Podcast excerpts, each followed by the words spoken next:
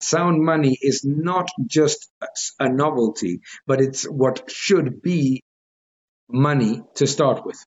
They now have to keep printing or we crash. We've got this ticking time bomb. Talking gold with the one and only Andrew Maguire. Welcome to Live from the Vault. Hi there, my name is Shane Moran, and I'll be your host for this week's episode of Live from the Vault. So, welcome to the show that goes beyond the headlines and uncovers the truth about the precious metals industry and the effects on the global economy in these historic times.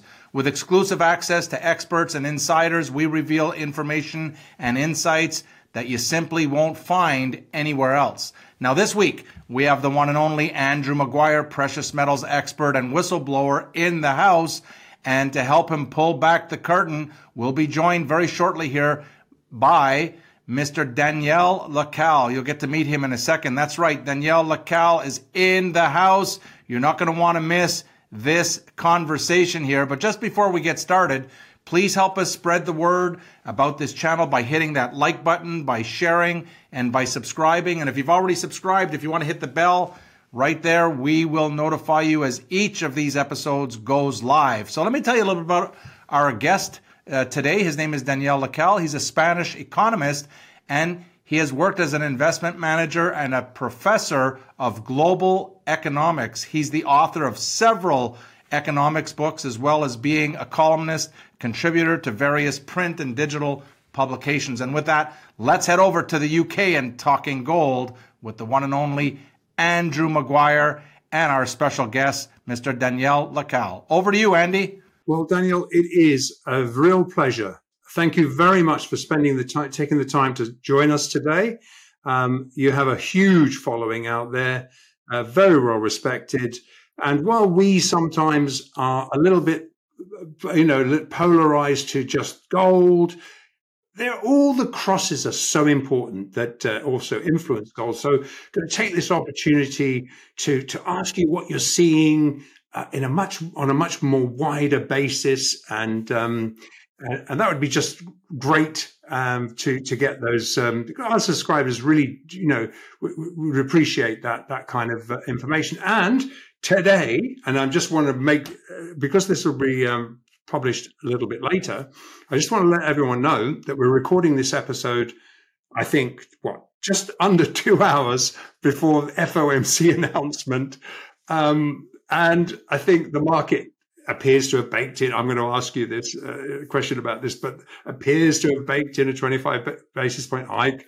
Uh, with the general, I guess the general consensus is future hikes will be data dependent. Uh, but however, but Daniel, however, following a, a, such a, a, rapid period of, of, of, of rates being too low and then a rapid period of, um, uh, or a long period of too low and then a rapid period of rising uh, rates. Uh, uh I mean, does this not risk um, a potential further banking contagion uh, over and above what we've just witnessed? Uh, certainly. Uh, thank you so much, Andrew, first uh, for, for this opportunity. It's a great pleasure to speak with you. Um, what we're seeing right now is, is, is unprecedented. Uh, we have gone from excess on the supply side to excess on the contraction side. And it's, I think many of the people that are watching us right now and listening to us will understand why the Federal Reserve is making two gigantic mistakes in such a short period of time. And it's because for more than, it's now almost two decades that the Federal Reserve and uh, the major central banks of the world don't pay attention to monetary aggregates at all. To the point that, as our viewers will, will, will know is that the United States doesn't publish M3 figures anymore.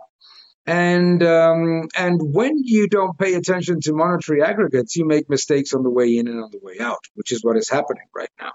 Uh, uh, the Federal Reserve made a gigantic uh, mistake thinking that there would be no inflation when they increased money supply by five times more than what we considered already an excess.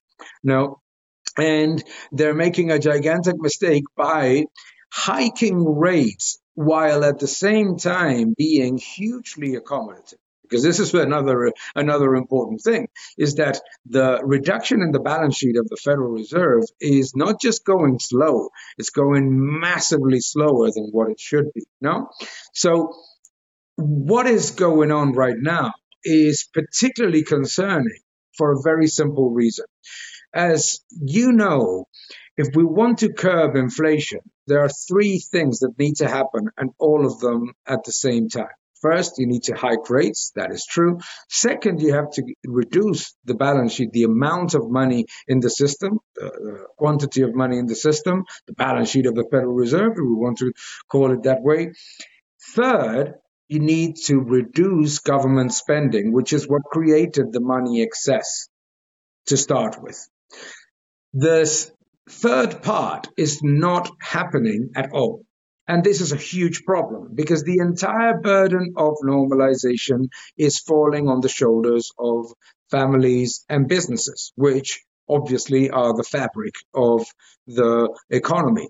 Therefore, what we are living right now is, on the one hand, a GDP print that is not particularly negative, that looks even even positive, uh, a, a certainly apparently robust labor market that on the other hand shows negative real wage growth. So not that robust no? Mm. um, and a government spending that is not just not even uh, even scratching the surface of reduction therefore there's more units of currency in the system that's why core inflation is elevated that's why prices are uh, declining on an annualized basis, but remember, in June, prices rose. No? Mm-hmm. So the environment right now is one of disguised normalization, I would call it. Interesting. and I, think what you're just outlining to me, and, and again, I'm, I'm not a specialist in the subjects you're talking about here, but um, it's, it, it, it's what it does is raise questions in my mind. Is is the belief that US treasuries are are a risk-free asset class. I mean, look, if the US government can't repay its debt and I mean, is a default not inevitable? Especially as I understand, in, in 2022 was the wasn't that the worst year for U.S. Treasuries in American history? Mm-hmm. It was. It certainly was. And 2022 basically completely debunked the entire fallacy of MMT, the, the so called modern monetary theory, which is not modern and is not a theory because it's been implemented for centuries all over the world, printing money for no reason. No? But it completely debunked. We saw how bonds that were supposed to be risk free fell in the market as much as risky assets. We saw the currency in Japan collapsing to 40 year lows. We saw the currency in the UK, also a very stable currency, also declining quite severely. So, uh, a number of things. Uh, we there are a number of alarms, alarm bells out there that are showing us that it is completely incorrect to think that uh, sovereign bonds are a risk-free asset. The and more importantly, if there is one element of evidence that tells us that uh, although it might be uh, demanded, it continues to be extremely weak because of the challenges on the fiscal uh, front, then we start to understand why we have so much volatility. It's showing us that it, there is no such thing as a risk free asset. It, there is no such thing as the concept of uh, government spending and deficit spending creates reserves for the private sector. It's a completely ludicrous uh, viewpoint that is predicated on a on an analysis of the economy that is upside down that is thinking that wealth and, and progress comes from government spending and debt, not from uh, investing and saving. No?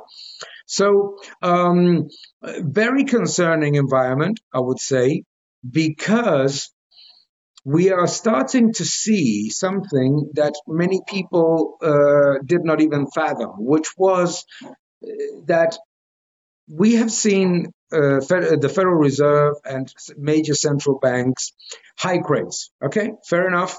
But rate hikes have made credit demand plummet both in the United States and in the euro area.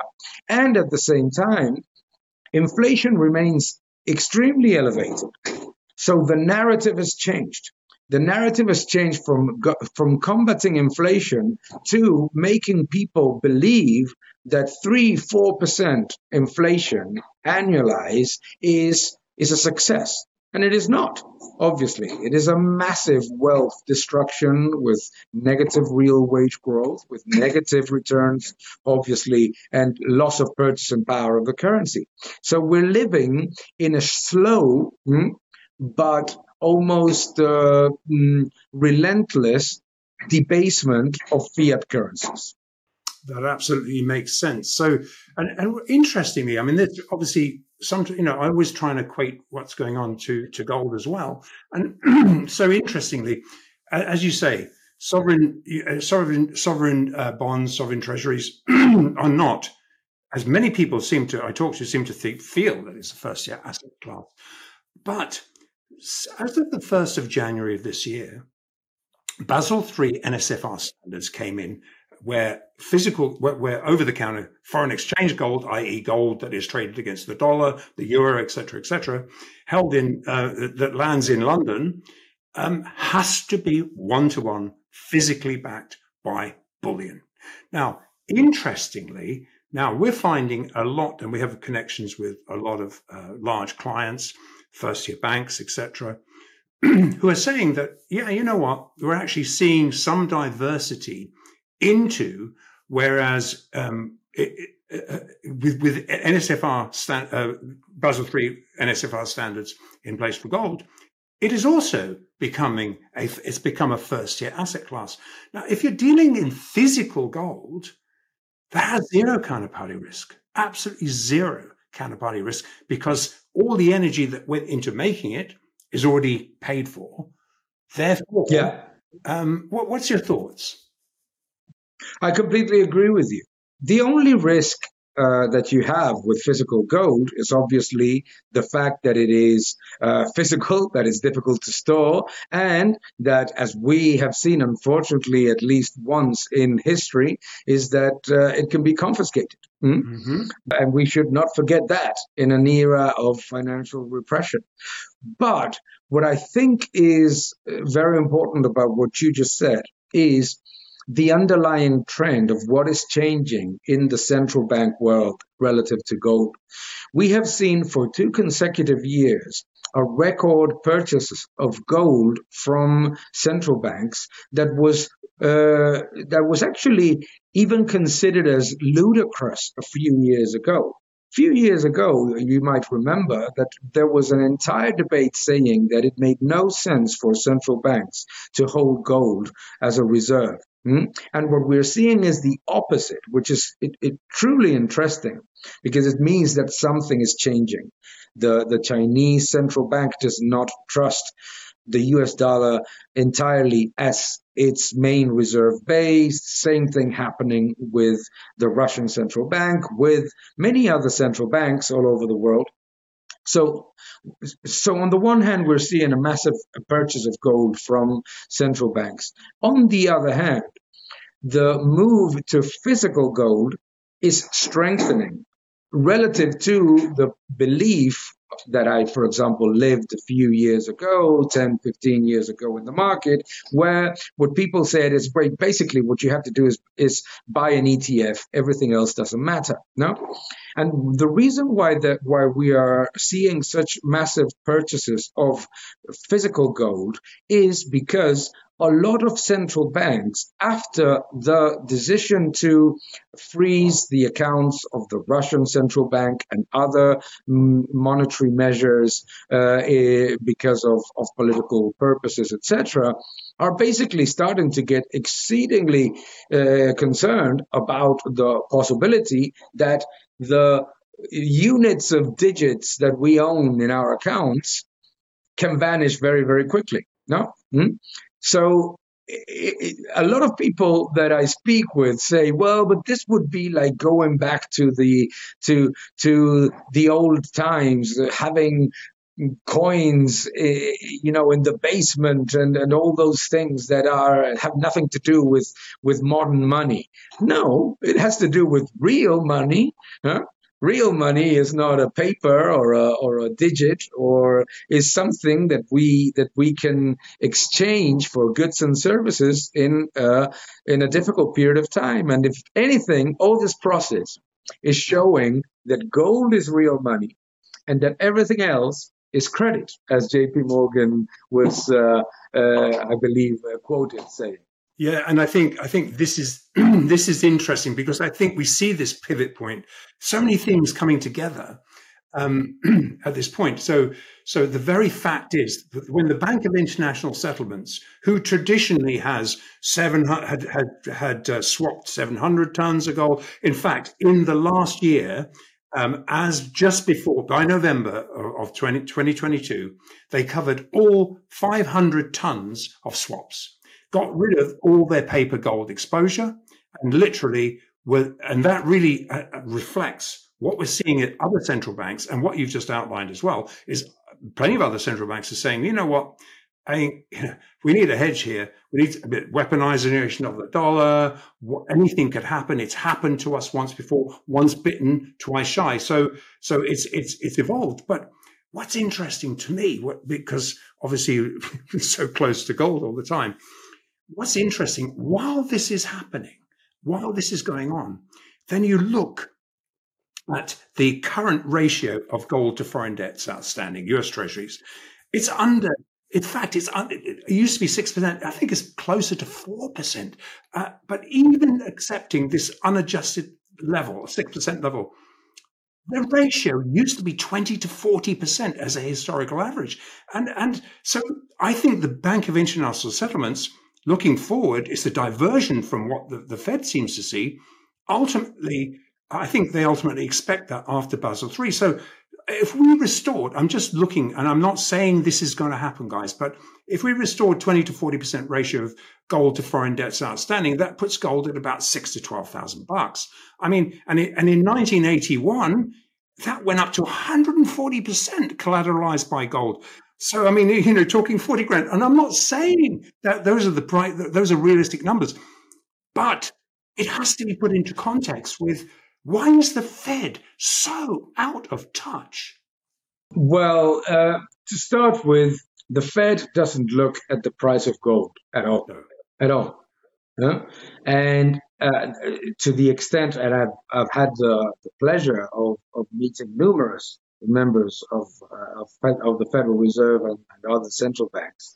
Uh, none of them even consider gold at all. Mm-hmm. They may talk about housing, they may talk about stocks, they may talk about bonds, but never about gold. And it comes back to what we were saying before. They stopped talking about monetary aggregates, or at least considering them, and they stopped as well thinking about gold as as money or as or as a or as an asset to compare, as you very well did right now, with outstanding levels of debt or the outstanding or or I remember when I started in macroeconomics, when central banks used to actually measure the percentage of gold relative to total reserves, hmm? which actually, from a central bank perspective, would make some sense. No, because they, they, they obviously don't care about debt as much as they should, but they certainly care about reserves. No, so what is going on is basically uh,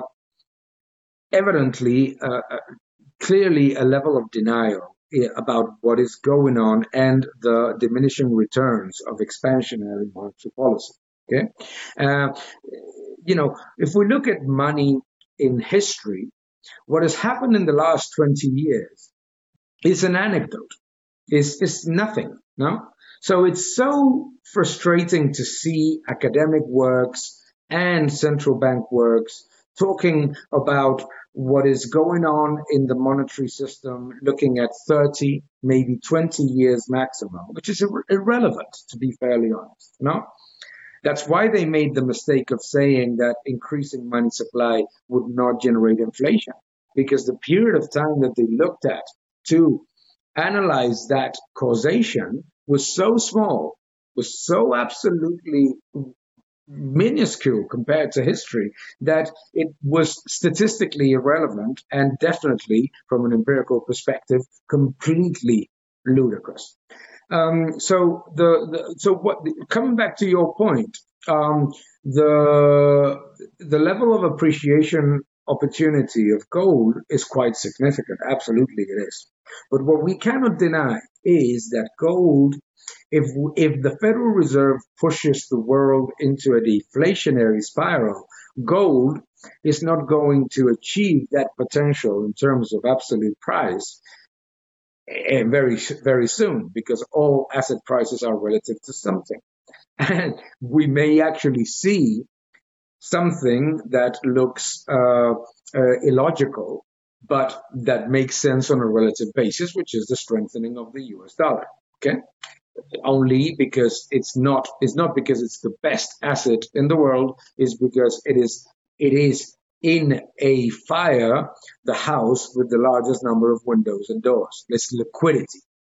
And the big problem that gold has to achieve its price potential uh, steadily and, and quickly is liquidity is that we have discussed before the importance of physical gold relative to ETF gold, no? Because everybody understands that if we have uh, another financial crisis and there's a collateral, collateral risk of uh, your counterparty or your uh, your prime broker, it doesn't matter if you own ETFs in gold or in the Nikkei or in the S&P 500. It's exactly the same, uh, nothing, no? Mm? So I think that it's the liquidity aspect that makes gold uh, take longer to generate its let's say, uh, price potential relative to what we see in the economy. However, what is interesting at the same time is not to look at gold in US dollars mm-hmm. alone. Mm-hmm. Yeah. Is, is tell this that we're discussing right now to anybody that is watching us in Argentina or in Venezuela or in Iran or in Turkey is the number of fiat currencies that are completely being destroyed relative to the dollar and to gold and uh, that that have no other alternative. And I think that that is what matters to me is, is as I look at the global monetary picture, is that if I had one, 2% of global currencies in destruction mode, in internal destruction mode, 25 years ago, right now, that figure has risen to about 15 to 16% of all global fiat currencies. So if we look at what is happening globally, we look at it be, relative to the dollar, without understanding that the dollar obviously is losing purchasing power. The inflation uh, in dollar terms is very elevated, but at the same time, that is happening to many other currencies. Tell that to the Japanese who were who were told that they had found the magic formula that would make their currency strong and at the same time increase massively their financial and fiscal and fiscal imbalances. So I think that that is what's going on, and the, and the liquidity aspect is what let's say prevents gold from reaching the potential that it could reach based on the fundamentals that you outlined uh, as quickly as we would imagine. And you've rightly outlined it's all about liquidity, and and I think I think when we look at the U.S. and I think specifically um, Bank of International Settlements, most other central banks now, interestingly, have reversed out of the over 50 something years that when Nixon, Nixon took gold off the, the convertibility to uh, dollars to, to, to, gold convertibility, the, the COMEX was formed two years later. And one of the many things about it was you can create a lot of liquidity.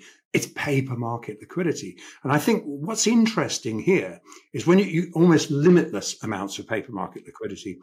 And so what's interesting here to me is now that uh, that Basel III NSFR standards have been imposed on the rest of the globe outside of what's going on in the US, which is non compliant at this point. What we're seeing is an inflection point that's an, I believe, is an opportunity point because tomorrow, notably tomorrow, and I'm sure you know, um, the Fed has an open meeting to discuss the final implementation of Basel III International Regulatory Framework um, on the US. And I think it finally brings the United States into compliance with um, obviously any bank that's got 100 billion or more of total assets, which includes all the Fed banks, agent banks. I mean, essentially, what that does is start to bring potentially, because if you're going to do that, you're going to also have to be compliant for gold and all other asset classes. Now, I'm not saying that would happen overnight, but it's interesting that this is all seems to be happening at once. Yeah. I think that what you're mentioning is critical, is that all the stars are aligning. Hmm? And if we don't pay attention to how many stars are aligning at the same time, we might miss important opportunities uh, in a very short period of time. Hmm? Because this is another important thing that many people fail to get is that the movement in price is likely to happen very severely and very quickly. Hmm? It's not going to be, oh, you know, let's see when the trend starts to change, you know, because it's, and you just have to look at the at the chart or the, the gold chart is a, is a very interesting chart always because you see big moves very quickly, huh? and then a relatively stable period of time throughout a period of time. So stars aligning, the regulation that you just mentioned. Obviously, central banks tend to do with regulation what they uh, you know uh, what uh, what uh, the what fiscal authorities do with taxes okay? mm-hmm. interpretation but uh, but being serious regulation is, is, is very important the change in dynamic about what is a reserve for numerous central banks all over the world the debasement of fiat currencies that is accelerating all around the world.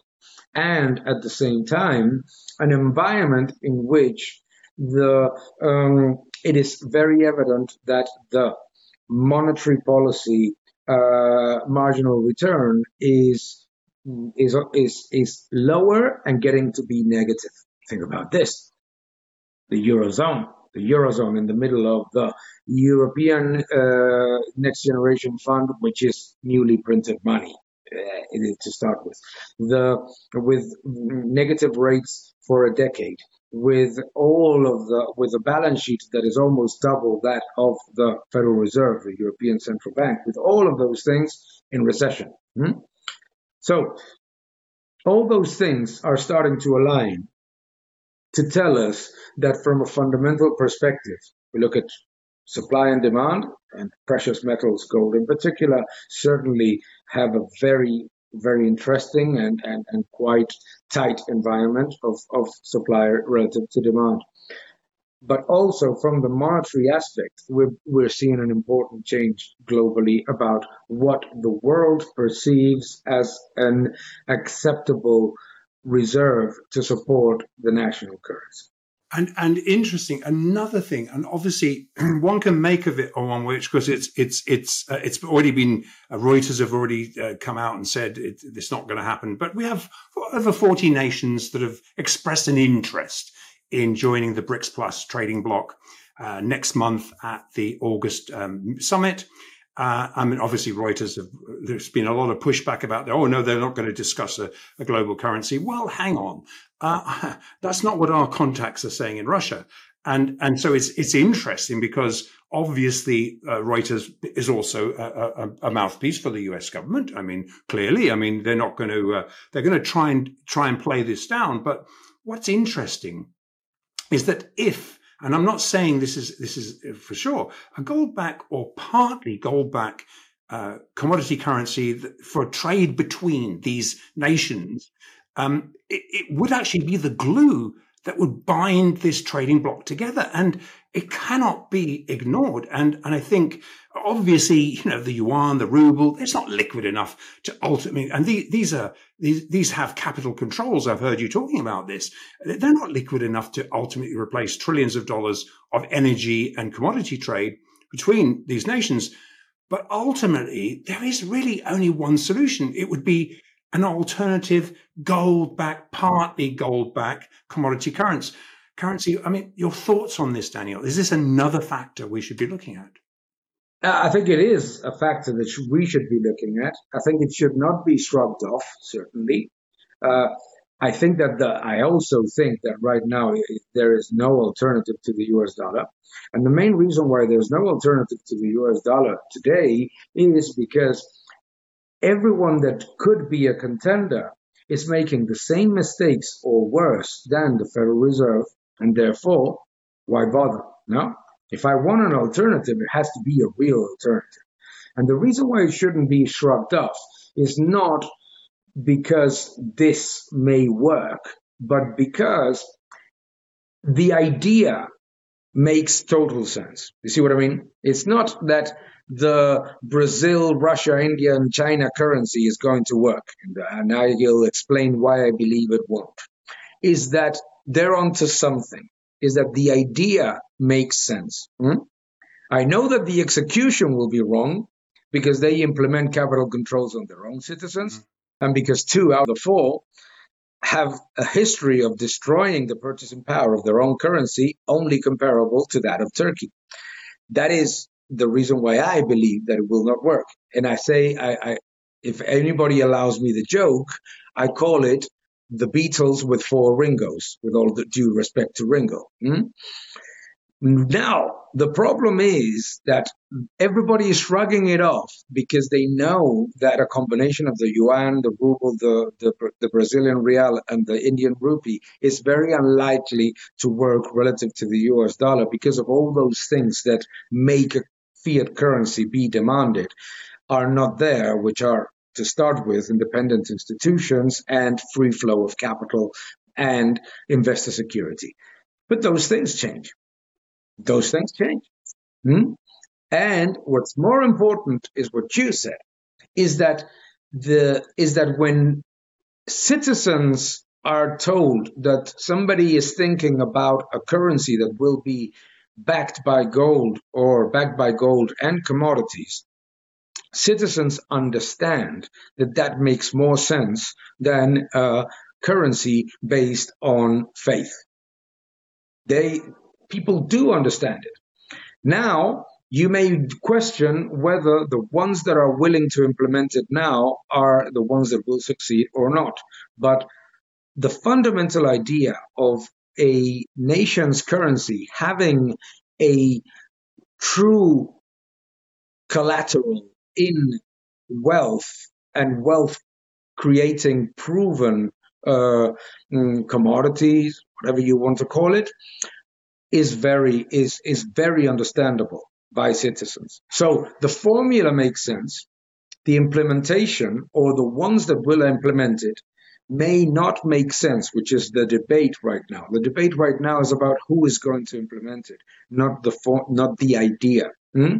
And I think that the idea makes total sense. Now, the this may be very well like what we are living right now we are living right now in our conversation, the uh, mm, success created by a failure, the success of this platform with which we are talking, with with, with uh, uh, all uh, the technological advances, comes from the failure of the Velociraptors of Enron. That doesn't mean that you see that the idea was wrong but the implementation was wrong. So uh, it should not be shrugged off. Hmm? I think that the reason why central banks all over the world are buying more gold is precisely because they're not stupid. Let's start, you know, nobody in a central bank is stupid. Huh? Um, and therefore, we should be uh, consistently reminding people of the importance of sound money as the way to gel all these ideas that are floating around that we may uh, agree or disagree, that doesn't matter. Mm? That doesn't matter, to be fairly honest. What matters is that citizens know today, in the United States, that they have full employment and that their wages are giving, are getting negative real growth. That's what they know. What they know is that the money that they receive, the purchasing power of the units of currency that they receive, is coming down all over the world.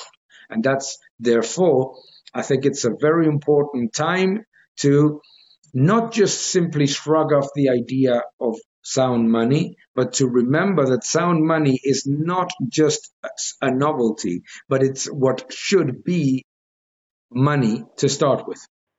And this is a process. And as you've said, this is a process. So um, obviously, I, think um, I, what you've discussed, I mean, it's good to have your opinion and, and, your view on this because it's a very considered view. And I think, um, so on the other hand, we've got global central banks openly and and uh, off the radar monetary gold does not have to be disclosed when you bought it buy it and and we we strongly feel that china's reserves and Russian reserves, uh, physical gold reserves, are, are, a hell of a lot larger than disclosed. Um, and I think we see other central banks also accruing gold. Now, I think, yes, and I think over as these things evolve and as these ideas start to take hold, uh, I think at the margin, it doesn't take much at the margin to alter uh, the dynamics. And I think, yes, of course. do you think China wants to destroy the dollar? Of course not. No. I mean, it would shoot themselves in the foot. So, but but but over time, once you in, implement these things, and there is a, a, a, a, you can come to some sort of agreement where you can use a, stable uh, currency which is used outside the dollar for trading amongst yourselves. You're bartering, you to call it bartering, um, using something you can trust. Um, this is a process. So it's interesting times, I think, as well. Absolutely, absolutely. And China, China has a very long-term view about things. Very long term. Yeah. They know all of the challenges that I mentioned before, with a little bit of humor and with a, whatever, but they know them. Hmm? But those things change. You know, you have capital controls, you don't have capital controls. 60% of the European Union countries had capital controls only 35, 40 years ago. That changes, no? Um, confidence in the uh, in, in the stability of the of the currency that changes as well. The moment that the uh, that the central bank of China lets the yuan float without a fixing, uh, it takes a few years for the market to say, "Hey, I trust this valuation." No. Yeah. It, and again, China's view is is is for the next uh, 50, 100 years, maybe. I don't even think uh, that far away. I'm not going to be there anyway. But the the point that I'm trying to make is that from the Chinese perspective, they need to they they need to basically follow a number of steps in the process of becoming uh, uh, the not a global reserve currency. I don't think that China wants to have a glo- the global reserve currency. I don't think that they care about it. But I think that what you just said is more important is that a country that is going to rely on massive imports for a very prolonged period of time and that is moving from a from an economy that is based on exporting to an economy based on consumption understands that in that process hmm, having a way to manage the external account the, the, the part of gdp that is created by exports minus imports if those imports are going to be financed with a currency that is stable and that is backed by uh, gold and commodities, then certainly is going to generate a much more uh, strength when looking at the ability to grow over time. Hmm? Uh, you know, the, the Chinese mentality is fascinating because of how different it is from the Western mentality. And it's interesting how they look at fiscal balance from more or less the same perspective that we do, but they look at trade balance in a completely different way than we do. Hmm? So they look at trade balance from a perspective of Chinese strength relative to the world, Chinese weakness relative to the world, not the way that the United States looks at it, which is, hey, other people hmm, uh, build cheaper things for us and we have a negative trade balance, we're fine with that. It's a very different view. No? In order to grow over time and continue to support an economy that is very centralized, it makes absolute sense for China to look at a process in which there is some form of management of the trade balance with its own with its own or with a new or or more stable currency than uh, one the US dollar in which they see a government that is completely unable to reduce the deficit I mean, we've just looked at the at the at the uh, at the expectations of the congressional uh, office uh, budget. Uh, I don't remember how it's called. Uh, the congressional budget uh, office. The projections of deficits for the next 20 years are a, a trillion at least a year. No, so China must be looking at different aspects of how to manage that trade balance. Right. One was the Belt and Road Initiative. That wasn't very successful, to be fairly honest. Not a very good idea. Hmm? Not a very good idea to lend to people that tend not to repay you. But hey, you know, the second was obviously is to look at this, but it doesn't have to happen with Russia, India, Brazil. No, it can happen in a much more flexible way with different partners as long as it's fully backed by uh, by commodities and gold. So the point that I'm trying to get to is that B is that when I is that me being the first that understands that the possibility of the of of of dethroning the U.S. dollar right now is virtually inexistent. Shrugging it off is extremely dangerous. Is extremely dangerous. Another thing uh, switching tack slightly, that's very interesting and, and, really appreciate your view on this. Um, now, we're looking something we're experiencing in this country, and I think this is something which I'm, I'm, I want your thoughts on. We have just witnessed the banking system becoming highly politicized. Now, if it had not been for Nigel Farage, who, by the way, I know and have appeared as a guest on his show with, had Nigel not used his GB News platform to expose the reasons he'd been debanked because of his political views. Um, and that uh, because they, they, varied from Coutts, and which is a subsidiary of, of uh, NatWest Group.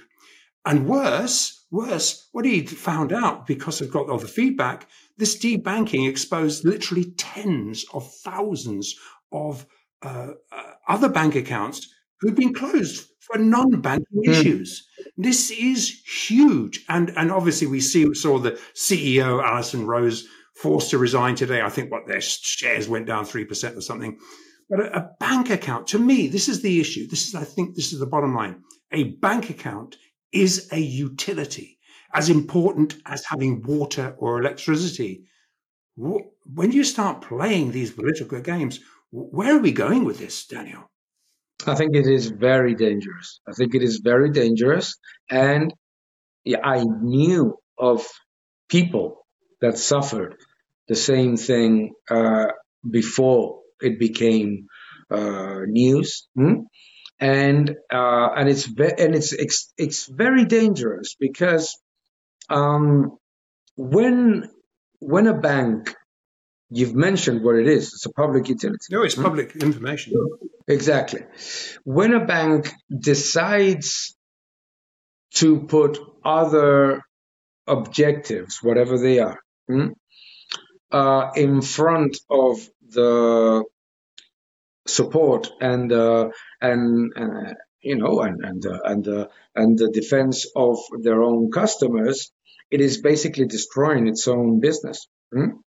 And it's very and and and and again, it's very dangerous. One thing, obviously, we understand that hey, if you have uh, connections with the mob, you are go- you might get your account frozen. Okay, fair enough. That's that's perfectly logical. But we're taking a very dangerous step forward here, hmm?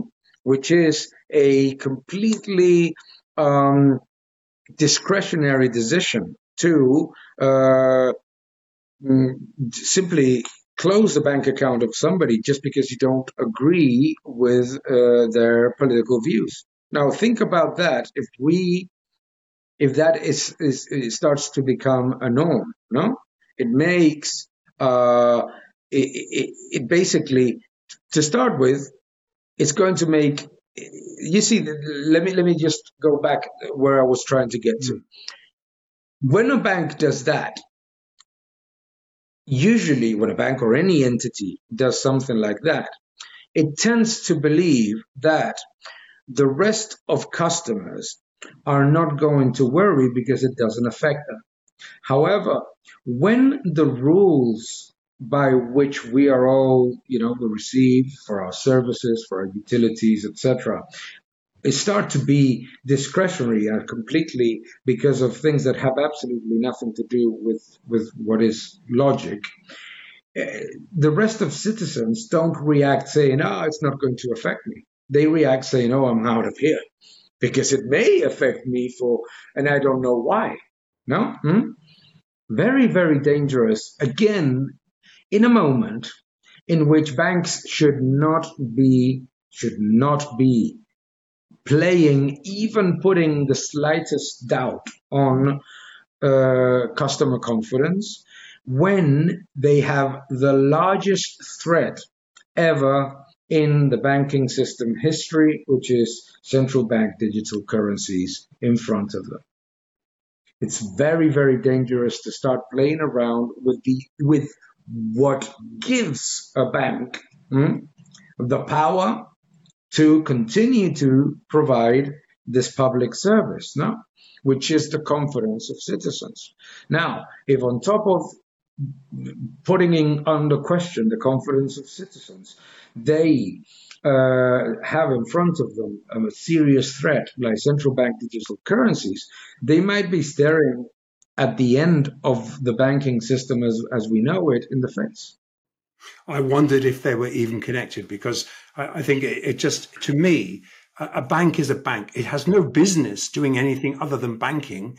Yeah. And now they, they even admit that what they do is they are actually tracking clients um, who they think of. I mean, this is clients dealing legally, not doing anything illegal. Absolutely. They're tracking their, their, their social media posts, which, if they do not agree with, are a trigger to possibly pull their accounts. And again, to me, because a bank account, you cannot survive without a bank account. It is a utility uh, uh as, as important as water or electricity. This is very concerning and uh, as I say, I wondered if, as you just mentioned, CBDC, uh, central bank currencies, uh, uh, is this somehow? Am I am I being conspiratorial to think this may all be connected? Um, I don't think so. I think it's different, but the same thing. No. Hmm? Yeah. But this is my problem with um, this is my when you have a business that is a rent seeking business or a uh, mm, how do you want to call it uh,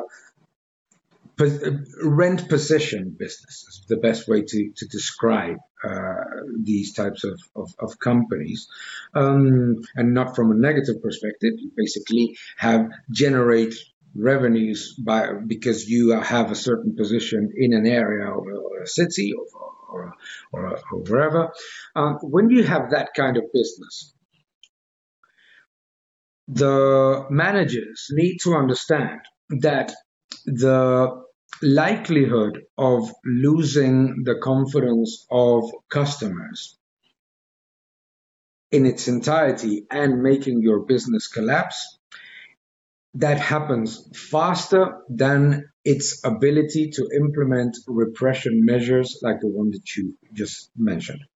So, if I am the CEO of the Daniel Lacalle Bank and I have a 20% market share in the UK, and I decide to that the people that like uh, disco are not going to be allowed to have an account because I hate disco and I like rock and roll. Mm-hmm. Um, my business disappears before I am able to uh, cut out of an account the people that don't like disco. I don't know if that makes any sense. Yeah, it does. Is that position when businesses always fail to understand that they disappear earlier than the measures that they take to uh, to give a worse service to their customers. And a bank, and we know how, and, and, and a bank, out of all those businesses, from a utility to a restaurant, you name it, out of all those businesses, this is what banks don't understand is that a bank disappears faster because the equity of a bank is much weaker relative in its balance sheet than any other type of business elsewhere. We have seen it with Silicon Valley Bank. It had 21, I don't know, uh, percent uh, uh, deposits to investments or whatever it was. I don't even care. Uh, we have seen how quickly the equity of a bank can disappear. So, so trust, trust is critical. Mm-hmm. And uh, no, and no, the the the, the decision to uh, to to hurt customers is is is absolutely negative. And and, I, and I'm going to go further with the thought is imagine that there are five banks in a country and the five of them decide to implement these measures and mm, take accounts from people. Hmm? Okay, I'll tell you what happens. This is what they don't understand. This is what they don't understand is that the fifth is going to take the market share and change the strategy before the entire thing is implemented. They don't understand the business that they're in many times. They take for granted the number of customers that they have, the deposits that they have, etc., etc., etc. But the and I come back to the point: the equity of a bank is is uh, I had a, a, one of my ex bosses used to say that uh, bank uh, equity is the uh, and I'm, let me let me come back to exactly the, the, the phrase. It was the glimmer of hope between its assets and its liabilities. Hmm? So be very careful with playing with that glimmer of hope because it disappears earlier than the uh, ability to implement those repression measures. That's very well put, and that, that puts that into nicely into perspective. And I think, I think as it happened in this particular instance, had Nigel not had such a um, a foghorn ability to, to to to disseminate this, and it suddenly uh, we see proof, um, or, or we, we, get reports of that ten thousand other uh, uh, uh people have been debanked, and then we find the bulk of those, it wasn't necessarily political views for those, it was because they deal in cash. And, and I think that's another interesting point that, that this starts to be exposed. And, and, you know, you pull the lid off one thing and it leads to other things. And so that's why I'd mentioned this central bank digital yeah. currency thing, because obviously they don't want cash. Yeah. I mean, uh, if, if I use cash, I'm a criminal. I mean, you know, I've got bad, ill intent to use my cash, you know. So interesting. That is that is that is very interesting. The, we live in an era in which financial repression is uh, supported by the by the idea that it's all about security, which starts from a wrong premise: is that everybody that uses a tool is because uh, they're doing something illegal. No, if I use cash, it's because I want to, and that does. And you cannot say that you know that everybody that uses a car is going to use it to commit a robbery and and and and and and, and run away. No, hmm? mm-hmm. uh, the same way you cannot accept that with with cash. But the the the fight against cash is always hmm, predicated on this on this false truth which is, hey, like like the one against uh, cryptocurrencies, no? Hey, they're used for illegal activities. But so is the dollar, so is the euro. By the way, to be fairly honest, not not to be fairly honest, it is a, an empirical fact that the vast majority of illegal activities all over the world are conducted in US dollars. That doesn't mean that the US dollar is negative.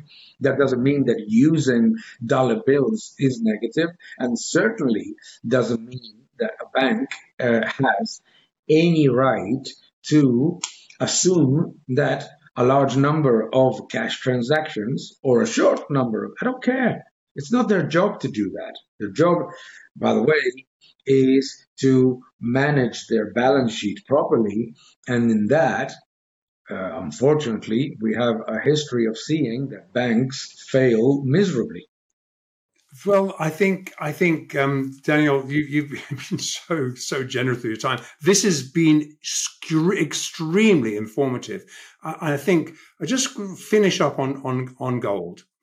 Um, so basically, uh, is and I, I, think I probably know your answer because I know the, the, what what you what you what you're about. But essentially, is it advisable from whether in, from an investment point of view or a wealth preservation point of view that you that people should have some exposure? I'm not sure what percentage you, you you think it might be, but some exposure to physical gold stored safely. Yeah. I, I am 100% sure that a lot of our viewers are uh, familiar with the way in which uh, you you manage a football team. If you want to have a successful football team, you need to have strikers and you need to have a defense and you have to need to have a goalkeeper. Gold is the goalkeeper in a portfolio. You need to have defense and goalkeeper because we all see markets all every day and we see them volatile and going up, going down. But in an environment like the one that we're living in, in which bonds and stocks are so correlated hmm, that, as you saw, as you said in 2022 and now, in 2022, stocks and bonds fell in unison, and in 2023, stocks and bonds rise in unison to the to the point in which the most volatile and most risky equities, uh, technology stocks, rise with bonds at the same time. Hmm? Then you need to have a truly decorrelated asset that preserves wealth over time and that is gold. So for those that like football, and I'm getting into very deep trouble because I know nothing about football or soccer for our American friends, you need, to, I'm sure that uh, with all my lack of knowledge, that no uh, successful football team or soccer team has ever survived without a goalkeeper the same with a portfolio. You need to have a percentage. The percentage obviously is not dictated by me, but by the client or by the investors' uh, mm, exposure or or tolerance for risk and volatility. But you certainly need to have it. Absolutely. And, and I probably think you might add some exposure to silver would not be a bad idea as well. Well, yeah. The, I come back to to the to, to the dreadful uh, football or soccer analogy. Defense, okay? Silver, gold, palladium are there in the in a defense uh, in the defense of the of a portfolio. So is the U.S. dollar, by the way, because everything we have in a portfolio that is in stocks and the highest uh, beta uh, exposed stocks is a huge bet against the US dollar. To start with. No, almost. If you, we look at the market, the market is long something short the US dollar. That is what it is. No, it's, it's that is your pair. Uh, and that is, and one, and you need to have some exposure to the US dollar. So yes, silver, absolutely, uh, platinum, and obviously, uh, but, but, but, and this is an important element. Gold mm, is proven to be money in periods of uh, uh, challenging times, etc. Silver, less so. Not not that it is not, but less so. Well, Daniel, thank you so much. You spent a, a, a wonderful hour with us here. Uh, I do appreciate you very much coming in and giving us your view, which is a well considered view. And I think people will very much appreciate that. Uh, to get, it's all about education. It's all about knowing stuff. And I think when you know stuff, you can make better decisions. And I, I think, thank you for bringing that to us today. It's been an absolute pleasure, Andy. Great pleasure to speak with you. Thank you very much. Thank you. All right. Thank you, Andrew Maguire and special guest Daniel Lacalle for another fascinating discussion. And remember, buy physical and make sure it's one to one and understand the difference between what Andy affectionately calls the casino, paper, and you know, gold and silver markets and the actual physical gold and silver markets, they're not the same. Don't be fooled. And there you have it. That's all we have for you today on another episode of Live from the Vault. And please help spread the word about this channel by hitting that like button right there if you haven't already done so. Uh, share this information and make sure uh, that you subscribe. Now, if you want to be notified in real time as each episode goes live, just click on that bell and we'll do just that. And with that, We'll see you right here next time on Live from the Vault. See you then.